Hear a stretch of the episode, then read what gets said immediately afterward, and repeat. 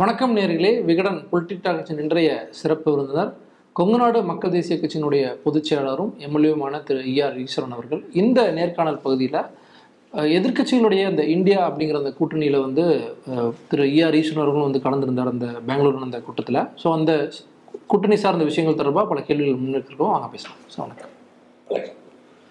2014 பாஜக தலைமையிலான NDA கூட்டணியில் நீங்கள் இருந்தீங்க. 10 ஆண்டுகள் கழித்து பார்க்கும்போது காங்கிரஸ் தலைமையிலான அந்த கூட்டணியில் இருக்கீங்க. என்ன வித்தியாசம் இருக்குது ரெண்டுக்கும்?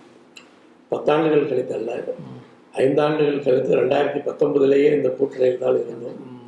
நாமக்கல் பாராளுமன்ற தொகுதி வெற்றி பெற்றோம். அதனால் ஆல்ரெடி நம்ம 2016லேருந்தே 2016 சட்டமன்ற தேர்தலுக்கு பிறகு இந்த கூட்டணியில் நம்ம பயணிக்க ஆரம்பிச்சிட்டோம். வித்தியாசம் அப்படின்னு பார்க்குறப்ப 14 அப்போ அந்த புதுசு பாரதிய ஜனதா கட்சியை பொறுத்தவரை, தமிழ்நாட்டை பொறுத்தவரை பெரிய அளவில் அவங்களுக்கு ப்ரெசன்ஸ் கிடையாது. ஒரு 6-7 கட்சிகளை ஒன்று சேர்த்து ஒரு கூட்டணியாக சந்தித்தோம். அந்த நேரத்தில் கூட நம்முடைய கொங்கு மண்டல பகுதிகளில் நம்ம கூட்டணி 2வது இடத்துக்கு வந்தது. திமுகவை அன்றைக்கு திமுக காங்கிரஸ் கூட்டணி பின்னுக்கு தெரிவிக்க, திமுக காங்கிரஸ் அல்ல, காங்கிரஸ் அப்போது கூட்டணி பிரிஞ்சுதான் இருந்தாங்க. அப்போ தனியாக 3வது இடத்துக்கு போனாங்க. ஆனால் அன்னைக்கு பாரதிய ஜனதா கட்சியினுடைய போக்கு, அந்த அரவணைப்பு அது வேற மாதிரி இருந்தது. அந்த தேர்தலுக்கு பிறகே கொஞ்சம் அவர்களுடைய அந்த போக்கு கொஞ்சம் மாறத்தான் செய்தது. அதுக்கப்புறம் அவங்க அந்த NDA அப்படிங்கிற கூட்டத்தையே தமிழ்நாட்டில் போடவே இல்லை. அதாவது 2014 எலெக்ஷனுக்கு அப்புறம் அந்த கூட்டத்துக்கு அப்புறம் தமிழ்நாட்டில் அது போடவே இல்லை.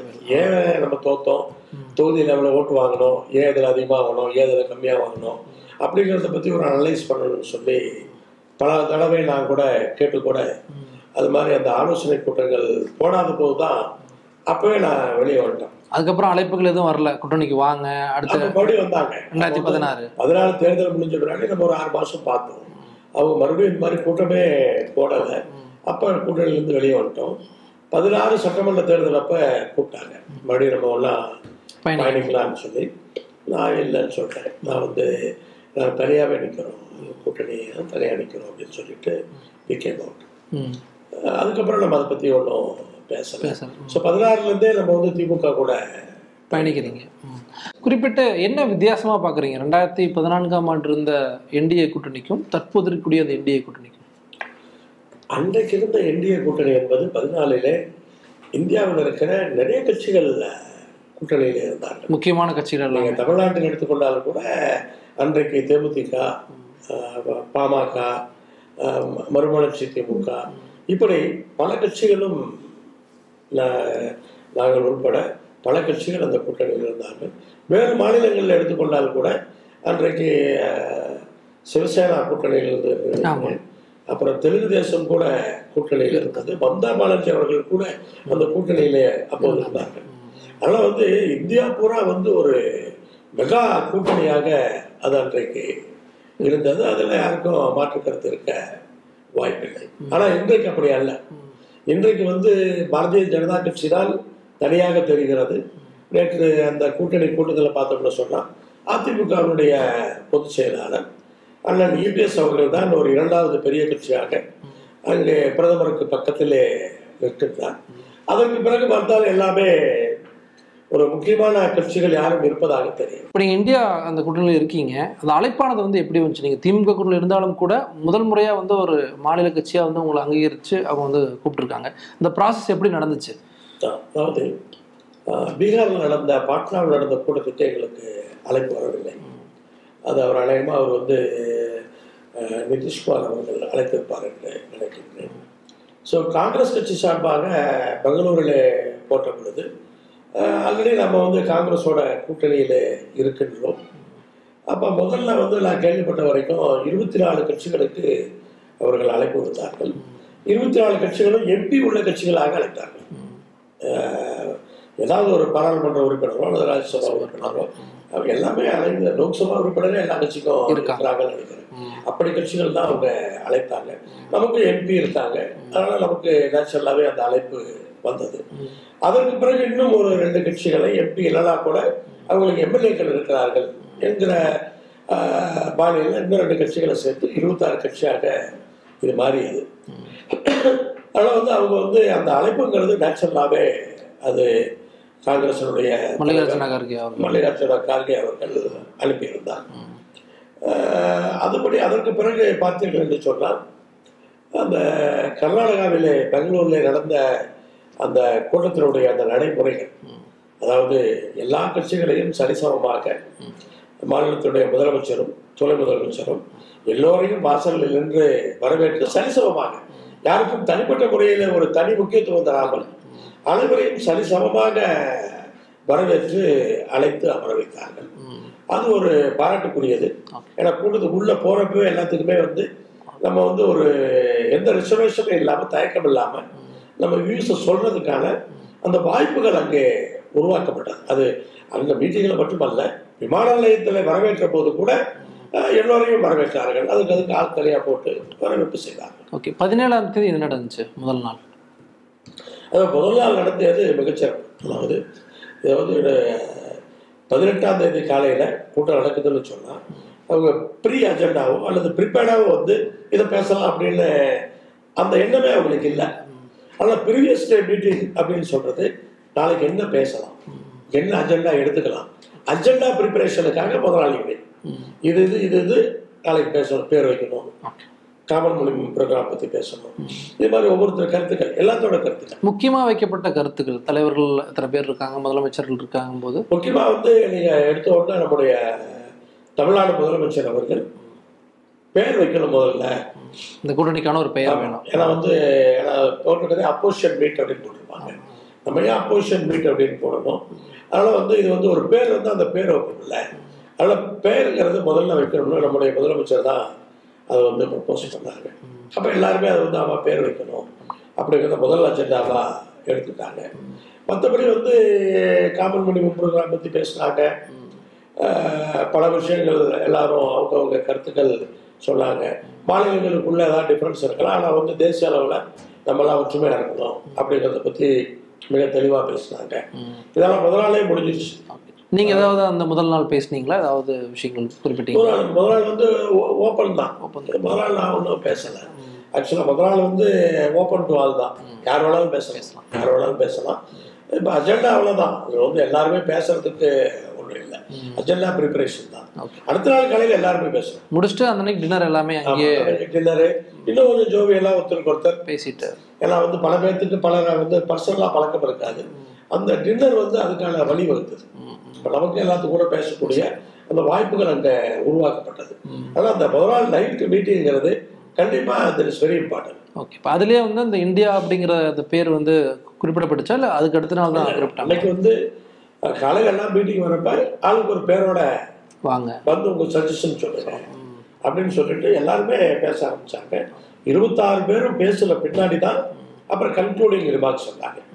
26 பேரும் ஒப்பீனியன் சொன்னோம். பேர் அப்படின்னு எடுத்துக்கிட்டீங்கன்னா இது வந்து இப்போ இந்தியா அப்படிங்கிறத வந்து முதல்ல வந்து ப்ரப்போஸ் பண்ணது வந்து west Bengal chief minister Mamata Banerjee தான் அதை வந்து ப்ரப்போஸ் பண்ணாங்க.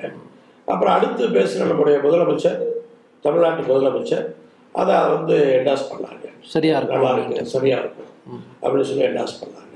அப்புறம் பல பேர் அதை ஏற்றிட்டாங்க, ஒரு சில பேர் மாற்றுக்கருத்து சொன்னாங்க. என்னை பொறுத்தளவுக்கு நான் வந்து இந்தியா நல்ல பேர், அதனால் வந்து அவங்க மம்தா பானர்ஜி என்ன சொல்லியிருக்காங்களோ அதை நான் வந்து அவங்க தான் நான் பேசினேன். சில வந்து அது எல்லாத்துக்கும் ஒரு சமதளத்தை கொடுத்துட்டு அப்புறமா பேரை வந்து யுனானிமஸாக பண்ணுங்கிறதுக்காக ஒரு 1 ஹவர் டிபேட் நடந்தாங்க. ஒவ்வொருத்தரும் அந்த பேர் சொன்னதுக்கான ஜஸ்டிஃபிகேஷன் அதெல்லாம் ஒரு 1 ஹவர் நடந்தது. 1 ஹவர் டிபேட் நடந்து தான் பேரை வந்து ஃபைனலைஸ் பண்ணுறாங்க. ஸோ அதனால் வந்து இது ஒரு ஒருமித்த கருத்து. ஒன்னொன்று நீங்கள் பார்க்கணும், அதாவது அந்த கூட்டத்தினுடைய இன்சைட் ஏற்பாடு. நீங்கள் வந்து இப்போ NDA பார்த்தீங்கன்னு சொன்னால் அதில் வந்து பிரதமரை ப்ரொஜெக்ட் பண்ணி தான் எல்லாமே இருந்துச்சு. அவருக்கு மாலை போட்டு ஒரு தனித்துவம், அப்புறம் பின்னாடி அவருடைய படம், இப்படி தான் வந்து அந்த கூட்டம் நடந்தது. பட் இங்கே வந்து ஒரு தனிப்பட்ட இம்பார்ட்டன்ஸ் இது யாருக்குமே கொடுக்கல. எல்லாத்தோடைய படங்களும் இருந்துச்சு, பார்த்தோம். மொத்தம் வட்டம் போட்டு எல்லா தலைவர்களோட படமும் போட்டு தான் அது வந்து பேக்லாப்பாக வச்சாங்க. அதெல்லாம் ஒரு சரிசமமாக எல்லாருமே நடத்தப்பட்டார்கள். இதில் ஒன்று எந்த விதமான இதில் யாரும் டாமினேட் பண்ணி பேசக்கூடிய அந்த யாரும் இல்லை. ராகுல் காந்தி பேசுகிறப்ப கூட அவர் பேசும்போது அவர் கடைசியாக சொல்கிறாரு, காங்கிரஸ் இஸ் ஃப்ளெக்சிபிள் அப்படின்னு சொன்னார். அலைன்ஸ் முக்கியம், நாட்டோட நலன் முக்கியம், அதனால் காங்கிரஸ் வில் பி ஃப்ளெக்சிபிள் அப்படிங்கிற வார்த்தையோட முடிச்சார். சோனியா காந்தி ஏதாவது பேசினாங்களா? ஏன்னா சோனியா காந்தியோடைய வருகை வந்து ஒரு மிக முக்கியமானதாக பார்க்கப்பட்டுச்சு. சோனியா காந்தி அதிகமாக பெருசாக எதுலேயும் கலந்துக்காமல் இருந்தாங்க. ஸோ இப்போ வந்து அவங்க வந்து பேசும்போது வந்து அவங்க வந்து அதிகமாக பேசலை, ஒரு ஆப்பிளிட்டு தான் பேசியிருப்பாங்க. பட் அந்த பேர் டிபேட் வந்தது இல்லையா, ஒரு உணவர் இப்போ மற்றவங்களை கன்வின்ஸ் பண்ண வேண்டியிருந்தது. அப்போ அவங்க தான் எல்லாம் பண்ணாங்க, அவங்க சீட்லேருந்து எழுந்திரிச்சு போய் அப்போ நிறைய அவங்க பேசினாங்க. அந்த ஒன் ஹவர் அவங்க தான் நிறையா பேசியிருப்பாங்க, எல்லாத்தையுமே கன்வின்ஸ் பண்ணாங்க. அப்போ அவங்க தான் அதிகம் பேசினாங்க. நீங்கள் என்ன அந்த இரண்டாவது நாள் வந்து முன் வச்சிங்க பேசும்போது? இரண்டாவது நாள் நம்ம முன் வச்சது வந்து, அதாவது உங்களுக்கு வந்து இந்தியாவை பொறுத்தளவுக்கு இப்போ வந்து protection, then defend the rights of the people, fellow citizens, இதுதான் மெயின் இம்பார்ட்டன்ட். ஸோ இப்போ வந்து ஆட்சி மாற்றம்ங்கிறது கண்டிப்பாக வரணும். எந்த விதமான டிஃப்ரென்ஸ் ஆஃப் ஒப்பீனியனும் நமக்குள்ளே வந்துடக்கூடாது. அதே சமயத்தில் வந்து நான் அதிக நேரம் எடுத்துக்கல, நான் சொன்னேன், அதாவது நம்ம என்ன தமிழ்நாட்டில் வந்து கூட்டணி வந்து பிளேஸில் இருக்குது, புதுசாக ஃபார்ம் பண்ணக்கூடியதல்ல. இந்த கூட்டணி தமிழ்நாட்டில் ஆல்ரெடி இருக்குது. ஸோ எங்கள் கூட்டணி தலைவர் வந்து என்ன பேசுகிறாரோ அது கருத்து தான் என்னுடைய கருத்தும், அதில் மாற்று கருத்து கண்டிப்பாக கிடையாது. இதே மாதிரி எல்லா மாநிலத்திலையும் அவங்க வந்து அந்தந்த மாநிலத்திலையும் ஜெயிக்கணும். நேஷனல் லெவலில் போடலாம், சேரலாம், மீட்டிங் போடலாம், எல்லாமே பண்ணலாம். பட் வந்து இது வந்து எப்படி யூனியன் ஆஃப் ஸ்டேட்ஸ்ன்னு சொல்லுவோம், அது மாதிரி ஒரு ஃபெடரேஷன் தான், ஒரு ஃபெடரல் செட்டப். அப்போ வந்து அந்தந்த மாநிலத்தில் நம்ம ஜெயிக்கணும். அதுக்கு தகுந்த மாதிரி நீங்கள் கூட்டணிகளை அமைச்சு நீங்கள் வந்து அதை பண்ணால் தான் நம்ம வந்து அதை செய்ய முடியும். ஆனால் நேஷனல் லெவலில் நம்ம ஒன்றா சேர்ந்து ஒரு காமன் சிம்பிள் போட்டு இதெல்லாம் வந்து நடக்காத விஷயம். அந்தந்த மாநிலத்தில் ஜெயிக்கணும் அப்படிங்கிற ஒரு முடிவோடு எல்லாம் கொஞ்சம் தீர்க்கமாக இருந்ததுனால இந்த மீட்டிங் வந்து ரொம்ப பாசிட்டிவாக போச்சு. என்னை பொறுத்த அளவுக்கு உள்ளே வந்து எல்லோரும் பேசின விதம், அந்த பாடி லாங்குவேஜ், அதெல்லாம் பார்க்குறப்ப யாரும் யாரும் கட்டாயப்படுத்தி இல்லை, எல்லாத்துக்குமே ஆர்வம் இருக்குது. ஆனால் இந்த கூட்டணி வந்து பிரியறதுக்கான வாய்ப்புகள் ரொம்ப கம்மி. ஓகே, இப்போ வந்து common minimum program, seat sharing, இப்போ அதை பற்றியெல்லாம் ஓரளவு டிஸ்கஷன் வந்துச்சா இல்லை எதுவுமே பேசலீங்களா? அதாவது ஷீட் ஷேரிங்னு ஒருத்தர் ரெண்டு பேர் பேசுகிறாங்க, பட் அதே ஒருத்தர் ரெண்டு பேர் ஃபுல் ஸ்டாப் வச்சாங்க. அதாவது ஷீட் ஷேரிங் வந்து நம்ம வந்து இது வந்து அந்தந்த மாநிலத்தில் வேறு வேறு மாதிரி இருக்கும். ஸோ இப்போ அந்தந்த மாநிலத்தில் முடிவெடுக்க வேண்டியது. நம்ம பொதுவாக பேசி ஒரு ஷீட் ஷேரிங்கிறது ப்ராக்டிக்கலாக நடக்காத விஷயம். இப்போ நம்ம போய் பீகார்லேயோ, நம்ம போய் வெஸ்ட் பெங்கால்லையோ, அங்கே இருக்க வந்து தமிழ்நாட்டிலையோ என்ன பண்ண முடியும்? ஆனால் அந்தந்த மாநிலத்தில் என்ன அட்ஜஸ்ட்மெண்ட் தேவையோ முடிஞ்ச அளவு காம்ப்ரமைஸ் பண்ணிக்கலாம். அதுதான் ராகுல் காந்தி சொன்னார், ஐ எம் வெரி ஃப்ளெக்சிபிள் அப்படின்னாரு. இப்போ இந்த கூட்டணி ஆனது வந்து ஊழல் அரசியல்வாதிகள் முழுமையாக நிறைஞ்சிடக்கூடிய கூட்டணி அப்படின்ட்டு பிரதமர் மோடி கடுமையாக விமர்சனம் பண்ணுறாரு. அந்த விமர்சனங்கள் எப்படி பார்க்குறீங்க? இல்லை, அது வந்து வந்து எப்படின்னா தன்னை பின்னாடி நோக்கி பார்த்துக்கணும், இல்லை தன்னை பின்னாடி நோக்கி பார்த்துக்கணும். இது வந்து ஊழல் அப்படிங்கிறது, அந்த வழக்குகள் அப்படிங்கிறது அங்கேயே இருக்கிற பல கட்சிகள் மேலே இருக்குது, இங்கேயே இருக்கிற பல கட்சிகள் மேலே இருக்குது. அது குறிப்பிட்டு பேசக்கூடிய அந்த தேவையில்லை, அந்த அவசியமும் இல்லை. அவர் பேசுறதுக்கு வேறு எதுவும் இல்லை. அப்போ வந்து அதை வந்து அவர் பேசுகிறாரு, அவ்வளோதானே ஒழிய மற்றபடி வந்து அப்படி குறிப்பிட்டு பேசக்கூடிய அளவுக்கு ஒன்றும் இல்லை. ஏன்னா கடுமையாக இப்போ வந்து அந்த இந்த எதிர்கட்சி கூட்டணி மீது ஊழல்வாதிகள் தான் அதிகமாக இருக்காங்க, ஊழல்வாதிகளை வந்து காப்பாற்றுறதுக்காக தான் இந்த மாதிரியான ஒரு எதிரணி வந்து கட்டமைக்கப்படுது அப்படிங்கிற விமர்சனம் தான் மூலமாக வைக்கப்படுது. அப்படி பார்த்தா அங்கேயும் தானே இருக்குது. ஆனால் இது வந்து யார் இங்கிருந்தும் பேசலாம், அங்கிருந்தும் பேசலாம். இது வந்து எல்லாருமே அந்தந்த மாநிலத்தில் பேசக்கூடிய அந்த விஷயங்கள். நீங்கள் வந்து ஒரு தேசிய அளவில் வந்து ஒரு கூட்டணியை பேச வேண்டிய தேவை வந்து ரெண்டு பேர்த்துக்குமே இல்லை. இப்போ இடி, சிபிஐ, ஐடி இவங்கெல்லாம் தொடர்ச்சியாக வந்து ரைட் பண்ணுறதை பார்க்குறோம். அது தொடர்பாக ஏதாவது விவாதிக்கப்பட்டுச்சா, எப்படி எதிர்கொள்கிறது அப்படின்ட்டு? கருத்துக்கள் ஒருத்தர் ரெண்டு பேர் வந்து இது மாதிரி இதை யூஸ் பண்ணி அந்தந்த மாநிலத்தில் வந்து இப்போ மகாராஷ்டிராவில் அந்த பிரச்சனைகள் தெரியும் உங்களுக்கு. அஜித் பவார் எப்படி இருந்தாங்க, வெங்கடாஜ் சிந்தேவ் எப்படி இருந்தாங்க அப்படிங்கிறதுலாம் தெரியும், அதை மென்ஷன் பண்ணாங்க.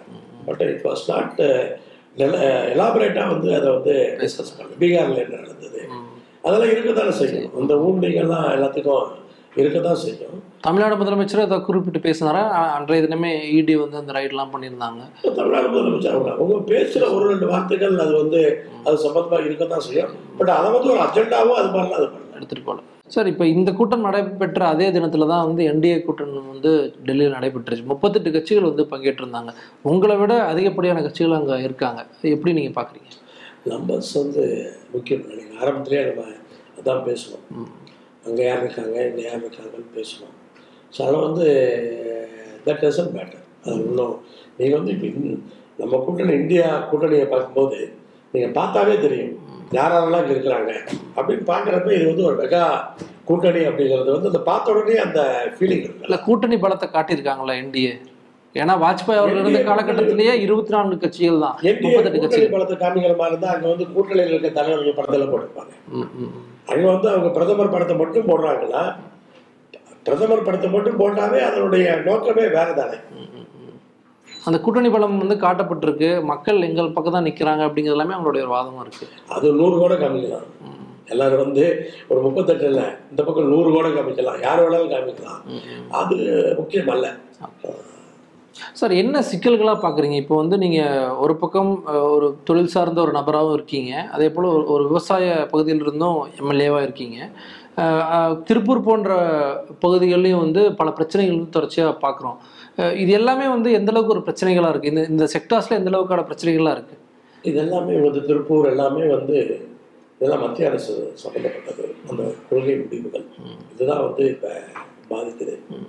மொத்தத்தில் மக்கள் வந்து தொழில் செய்கிறவங்க யாரும் மகிழ்ச்சியாக இல்லை, எந்த தொழிலாக இருந்தாலுமே யாருமே வந்து ஒரு பெருசாக அதில் சம்பாதிக்க முடியல, லாபம் அதிகமாக இல்லை, அது மாதிரி வருத்தம் வந்து எல்லாத்துக்குமே இருக்குது. அது மாறலாம், அது மாதிரி விஷயங்கள் மாறலாம். தொழில் ரீதியாக நான் சொல்லலாம், அதான் சொல்லுவேன், எல்லாம் எந்த தொழில் பண்ணாலும் வந்து அது வந்து அவ்வளோ மகிழ்ச்சியாக இல்லை. மாநில அரசு மீது அந்த விமர்சனம் வைக்க மாட்டீங்களா? இப்போது மத்திய அரசு மீது மட்டும்தான் அந்த விமர்சனம். கொள்கை முடிவுகள் இல்லையா? நீங்கள் வந்து ஏற்றுமதியாக இருந்தாலும் சரி, ஏற்றுமதி சார்ந்த எந்த தொழிலாக இருந்தாலும் சரி, முதல்ல வந்து இப்போ எங்களுக்கு பார்த்தீங்கன்னா ஏற்றுமதிக்கு வந்து 2.7% தான் இன்ட்ரெஸ்ட், இப்போ 6.2% இன்ட்ரெஸ்ட். இது வந்து மத்திய அரசுடைய கொள்கைகள் தான் இதை வந்து பாதிக்குது. ஆனால் தொழில்துறையை பொறுத்த அளவுக்கு வந்து மத்திய அரசுடைய அந்த கொள்கை முடிவு தான். இன்னைக்கு வந்து இப்போ முதலமைச்சரை வந்து கடிதம் தான் எழுதிட்டு இருக்காரு, நூல் வேலை எப்படி இருக்கு, பஞ்சு வேலை எப்படி இருக்கு, இறக்குமதி வரி எது பண்ணுங்க அப்படின்னு வந்து கோரிக்கை தானே வைக்க முடியுது. இவங்க தான் முடிவு எடுக்க முடியுதா? இவங்க எந்த முடிவு எடுக்க முடியாது. நினைச்ச மாதிரி வந்து வேலை வாய்ப்புகள் உருவாக்கப்படலை, 10 ஆண்டுகள் ஆகி போனது உருவாக்கப்படலை. 14லேயே வந்து நதிநீர் இணைப்பை பற்றி பெருசாக பேசுகிறாங்க, இது வரைக்கும் எந்த முன்னெடுப்பும் அதற்கு எடுக்கப்படலை. தமிழ்நாட்டை பொறுத்த அளவுக்கு குறிப்பாக அந்த நதிநீர் இணைப்பு தான் நமக்கு தேவையான ஒன்று. 2014 பிரச்சாரம் பண்ணும்போது இந்த நதிநீர் இணைப்பு தான் வந்து முக்கியத்துவப்படுத்தப்பட்டது. ஆனால் இன்றைக்கி வந்து அந்த நதிநீர் இணைப்பு நடக்கலை. சில மாதிரி முக்கியமான விஷயங்கள் நடக்காதப்ப மக்கள் அதை ஞாபகம் வச்சுருப்பாங்கிறத மட்டும் நம்ம வந்து புரிஞ்சுக்கணும். அதே போல் வந்து எப்பவுமே வந்து ஒரு எமோஷனையே பேஸ் பண்ணி இப்போ நீங்கள் போன 2019 தேர்தல் எடுத்தாலும் கூட அந்த காஷ்மீரில் புல்வாமா பிரச்சனை வந்து எமோஷனலாக கொண்டு வந்து பண்ணலாம். அது வந்து தீர்வு அல்ல இல்லையா? அது ஒரு தீர்வாக இருக்காது. அப்போ வந்து வளர்ச்சி அப்படின்னு தான் 2014 வந்து முதலாக வந்து ஆட்சிக்கு வந்தப்ப வளர்ச்சி தான் அந்த பிளான். இப்போ 2019 வளர்ச்சியை பற்றி நம்ம பேசலை, இப்போவும் அவங்க வளர்ச்சியை பற்றி பேசலை. அப்போ அது வந்து நடக்கலையே. நாடு வளர்ச்சி அடைஞ்சிருக்கு, அடுத்த கட்டத்துக்கு போயிருக்கு அப்படிங்கிறதா அவங்களுடைய வாதமாக டேட்டா தானே சொல்லுது. மக்கள் மத்தியில் இல்லையே, மக்கள் மத்தியில் பண புழக்கம் இல்லை, மக்கள் ஹாப்பியாக கிடையாது. நீங்கள் வந்து சும்மா டேட்டாஸ் சொல்லலாம், அப்படி கிடையாது. ஜிஎஸ்டி அப்படிங்கிறது ரொம்ப ஒரு பிரச்சனையாக மாறிடுச்சோ, நீங்கள் எப்படி பார்க்குறீங்க? ஏன்னா அதாவது ஜிஎஸ்டிங்கிறது கண்டிப்பாக ஒரு பிரச்சனை தான். ஓகே, அதாவது ஒரு சிலருக்கு அதாவது இது வந்து ஜிஎஸ்டி வந்து இப்போ வந்து கம்ஃபர்டபுளாக இருக்குது. ஒரு சிலருக்கு கார்பரேட் கம்பெனிகள் அவங்களுக்கு வந்து நிறையா ஆஃபீஸில் ஆள் வச்சுருக்காங்க, இதெல்லாம் பண்ணுறது பெரிய விஷயம் இல்லை. பட் வந்து பெரும்பாலானவர்களுக்கு, பெரும்பாலான வியாபாரிகளுக்கு, தொழில்களுக்கு இந்த ஜிஎஸ்டிங்கிறது ஒரு பெரிய பிரச்சனை, இன்னுமே பிரச்சனை. ஓகே, கொங்கு மண்டல பகுதியிலிருந்து ஒரு தலைவராக நீங்கள் வரீங்க. கொங்கு மண்டலத்தை கைப்பற்றுறதுக்கு 2 கட்சிகள் வந்து தொடர்ச்சியாக போட்டி போடுறாங்க. அதிமுக எடப்பாடி பழனிசாமி ஒரு பக்கம், பாஜக அண்ணாமலை ஒரு பக்கம். யார் வந்து ரேஸில் முந்துறாங்க நீங்கள் பார்க்குறீங்க? அதாவது பாராளுமன்ற தேர்தல் 2019 யார் ஜெயிச்சாங்க? நீங்கள் 2 பேர்த்த மட்டும் ரேஸில் விடுறீங்க. 2019 வந்து நீங்கள் இப்போ பாராளுமன்ற தேர்தலை நோக்கி போயிட்டு இருக்கிறோம். 2019 தேர்தலில் யார் எல்லா தொகுதியும் யார் ஜெயிச்சாங்க? அதை யோசிக்கணும் இல்லையா?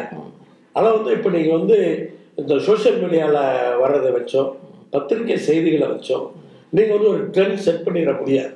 அது நீங்கள் தேர்தலில் தான் பார்க்கணும், இல்லை கைக்குள்ளே வச்சுக்கணும் அந்த கொங்கு மண்டலத்தை அப்படின்ட்டு அண்ணாமலை அவர்களும் தொடர்ச்சியாக அந்த விஷயங்களை பண்ணுறாரு. எல்லா இடங்களுக்கும் போகிறது, குறிப்பாக அந்த மண்டலத்தை குறி வச்ச ஒரு அரசியல் கட்சியாக இருந்தாலும் அவங்க வந்து கைப்பில் வச்சு ஜெயிக்கணுங்கிறது தான் அவங்க டார்கெட்டாக இருக்கும்.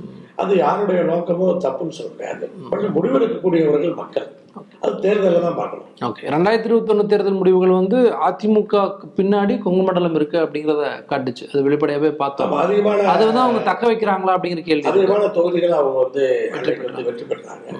அதே அவங்க ஆட்சியில் இருக்கப்பே 2019 ஜெயிக்க முடியல. நாடாளுமன்ற தேர்தலில் 2019 அப்போவும் மோடி அவர்கள் தான் பிரதமர் வேட்பாளராக அவங்க அறிவிச்சு பண்ணாங்க. இப்போ அன்னைக்கு ஜெயிக்கலையே, ஆட்சியில் இருந்து அத்தனை தொகுதிகளும் தோத்தாங்களே, அதுக்கு என்ன பண்ணுறது? எடப்பாடி அவர்கள் வந்து ஒரு கட்சியினுடைய பொதுச் செயலராக வந்துட்டாரு. ஸோ இந்த மண்டலம் வந்து குறிப்பிட்ட அவருக்கு பின்னால் நிற்குது அப்படிங்கிறத நம்ம எடுத்துக்கலாமா? அப்படிதான் அப்படி புரிஞ்சுக்கலாம். அதிமுகவை பொறுத்தவரை அதிமுகவினுடைய பொதுச் செயலாளர் இன்றைக்கு அண்ணன் எடப்பாடி பழனிசாமி அவர்கள் தான். அதில் வந்து மாற்று கருத்தும் இல்லை. அது வந்து தெளிவாக வந்து அவங்க அதை நிரூபிச்சிருக்காங்க. சட்ட ரீதியாக வந்து அதை வந்து ப்ரூவ் பண்ணியிருக்காங்க. தேர்தல் கமிஷனும் இன்றைக்கி வந்து அங்கீகரிச்சிருக்கு.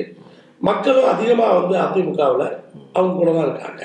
பாரதிய ஜனதா கட்சியும் இப்போ கூட்டணி கூட்டத்தின் மூலமாக அவரை அங்கீகரித்திருக்கிறார்கள். ஆனால் அது ஒன்றும் சந்தேகம். அதிமுக அப்படின்னா அவங்க யுபிஎஸ் மட்டும்தான். இல்லை, இப்போ தமிழ்நாடு முழுவதும் வந்து இருந்த அதிமுக வந்து கொங்கு மண்டலத்தில் சுருங்கிருச்சு, இவங்க மட்டும்தான் இருக்காங்க, மற்ற மக்கள் வந்து இவங்களை ஆதரிக்கல அப்படிங்கிற ஒரு வாதம் அப்படி சொல்ல முடியாது. அப்படி வந்து அது கிடையாது. ஏன்னா தமிழ்நாடு ஃபுல்லாக அவங்களுக்கு தலைவர்கள் இருக்காங்க, மாற்றுச் செயலாளர்கள் இருக்காங்க.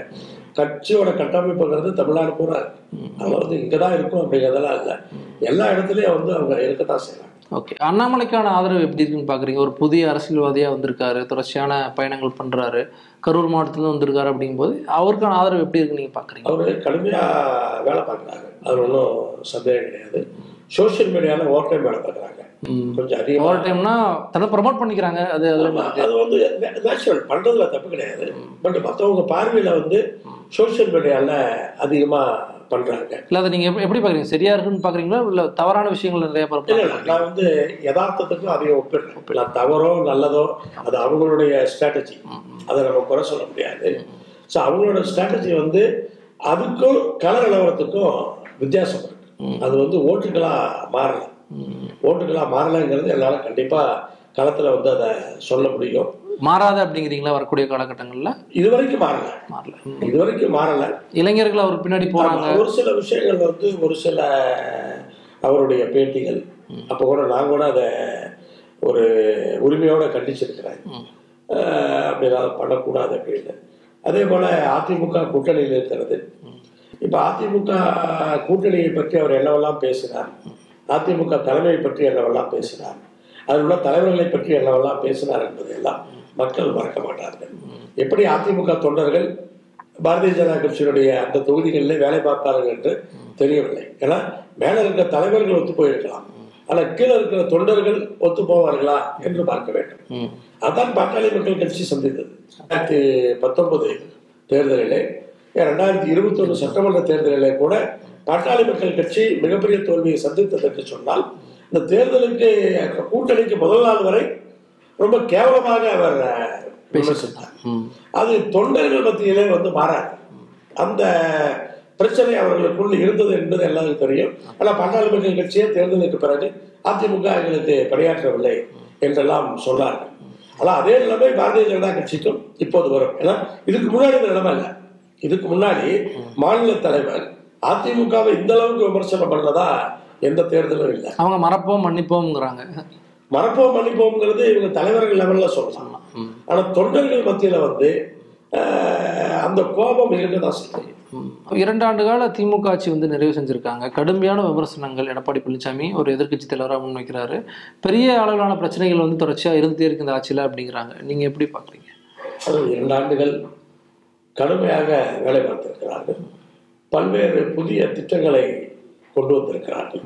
அதில் எந்த மாற்று கருத்தும் கிடையாது. இன்னும் சிறப்பாக செயல்படுவதற்கான அத்தனை முயற்சிகளையும் முதலமைச்சர் எடுத்துக்கொண்டிருக்கிறார். இப்போ மாவட்டத்தில் கலெக்டர் இருக்காங்க, இப்போ உயர் அதிகாரியை போட்டிருக்காங்க. ஒவ்வொரு மாவட்டத்திலையும் திட்டங்களை வந்து போய் மானிட்டர் பண்ணுறதுக்குன்னு ஆட்களை போட்டிருக்காங்க. இதெல்லாம் முதலமைச்சருடைய அந்த முயற்சிகள். அதே சமயத்தில் வந்து நிதி நிலைமை எவ்வளவு மோசமாக இருந்தாலும் கமிட் பண்ணதை ஒன்றெல்லாம் வந்து பண்ணிகிட்டே இருக்காங்க. குறிப்பாக மகளிரை பொறுத்தவரை மகளிருக்கு வந்து மிகப்பெரிய அளவில் பண்ணியிருக்காங்க. நீங்கள் வந்து பேருந்துகளில் இலவச பயணமாக இருந்தாலும் அல்லது கல்லூரிக்கு செல்லுகிற பெண்களுக்கு 1000 ரூபாய் மாத உதவித்தொகை ஒரு என்று சொன்னாலும், இப்போது பெண்களுக்கான உரிமை தொகை 1000 என்று சொன்னாலும் சொன்னது அத்தனையுமே பண்ணியிருக்காங்க. இப்போ கொங்கு பகுதியெல்லாம் விசைத்தறிகள் எடுத்துக்கொண்டால் 1000 யூனிட் மின்சாரம் இலவசம் என்று சொன்னாங்க. அதை இன்றைக்கு வந்து நடைமுறைப்படுத்தி இருக்கிறார். ஸோ இதெல்லாம் வந்து மக்கள் மத்தியிலே சென்று சேர்ந்திருக்கிறது. அதனால் எந்த ஒரு ஆட்சியாக இருந்தாலும் முழுமையாக திருப்தி செய்ய முடியாது. ஸோ எதிர்கட்சி என்றால் கண்டிப்பாக ஆட்சியினுடைய அந்த அடுத்த பக்கத்தை வந்து சொல்கிறது தான் எதிர்கட்சியுடைய வேலை. அதை அவர்கள் சரியாக செய்து கொண்டிருக்கிறார். ஓகே, குறிப்பாக இந்த 2 ஆண்டுகளில் வந்து அதிகப்படியான குற்ற சம்பவங்கள் நடக்குது, பெரிய அளவில் வந்து கட்டுப்படுத்த முடியல அப்படிங்கிற விமர்சனமும் வைக்கப்படுது. அதுக்கு டேட்டா இருக்கு இல்லையா? அப்படி டேட்டா பார்க்குறப்ப எல்லா ஒரே மாதிரி தான் இருக்கும். ஒரு பெரிய வித்தியாசம் இருக்குன்னு எனக்கு தோணலை. ஸோ பேசலாமே உடைய ஒரு எமோஷனலாக ஒரு பிரச்சனை வந்து எதாவது நடக்கிறப்ப அந்த நேரத்தில் பேசுகிறப்ப அது அப்படி தெரியும். ஆனால் டேட்டா பார்க்கும்போது வந்து அப்படி அதிகமான மாதிரி டேட்டாவில் இல்லை. ஓகே, ஒரு எம்எல்ஏவாக எப்படி இருக்குது? 2 ஆண்டுகள் நிறைவு செஞ்சுருக்கீங்க. ஒரு சட்டமன்ற உறுப்பினராக எனக்கு இது ஒரு புது அனுபவம். சட்டமன்றத்தினுடைய என்னுடைய செயல்பாடுகளாக இருந்தாலும், தொகுதியில் என்னுடைய செயல்பாடுகளாக இருந்தாலும், அல்லது அதிகாரிகள் இடத்திலே ஒரு ஒத்துழைப்போடு தொகுதியில் பணியாற்றுவதாக இருந்தாலும் ஒரு வித்தியாசமான அனுபவம். முடிந்த அளவுக்கு என் சட்டமன்ற தொகுதிக்குள்ளே அந்த ஒரு தரத்தை சாலையாக இருந்தாலும் அல்லது கழிவறையாக இருந்தாலும் சாக்கடையாக இருந்தாலும் அந்த ஒரு மினிமம் ஸ்டாண்டர்ட், ஒரு குறைந்தபட்ச தரம் இருப்பதை நான் உறுதி செய்து கொண்டிருக்கிறேன். அதை தொடர்ந்து ஆய்வு செய்து கொண்டிருக்கிறேன். அதிகாரிகள் எனக்கு முழுமையாக ஒத்துழைப்பு கொடுத்து கொண்டிருக்கிறார்கள். அதனால் எனக்கு வந்து இது வந்து ஒரு மகிழ்ச்சியாக தான் இருக்குது. அதான் ஒரு சிலருக்கு முழுசாக எல்லாத்துக்கும் என்னால் சாட்டிஸ்ஃபை பண்ண முடியுமான்னு தெரியாது. பல்வேறு ஒரு 10 ஆண்டுகளாக 20 ஆண்டுகளாக 50 ஆண்டுகளாக நிறைவேற்றப்படாத கோரிக்கைகளை கூட தொகுதியிலே நான் இன்றைக்கு நிறைவேற்றியிருக்கிறேன். ஒரு பெரிய பட்டியலையே என்னால் கண்டிப்பாக இந்த 2 ஆண்டுகளிலேயே போட முடியும். நடக்காத பல விஷயங்களை நடத்தி காட்டியிருக்கிறேன். அது அங்கே இருக்கிற மக்கள் அனைவருக்கும் தெரியும். ஓகே சார், ரொம்ப நன்றி சார். குறிப்பாக பெங்களூரில் நடந்த விஷயம் வந்து ரொம்ப விரிவாகவே குறிப்பிட்டிருந்தீங்க. இந்த ஆட்சி குறித்தான பல விஷயங்களை எங்களோட புரிஞ்சுருந்தீங்க. ரொம்ப நன்றி சார். நன்றி, தேங்க்யூ.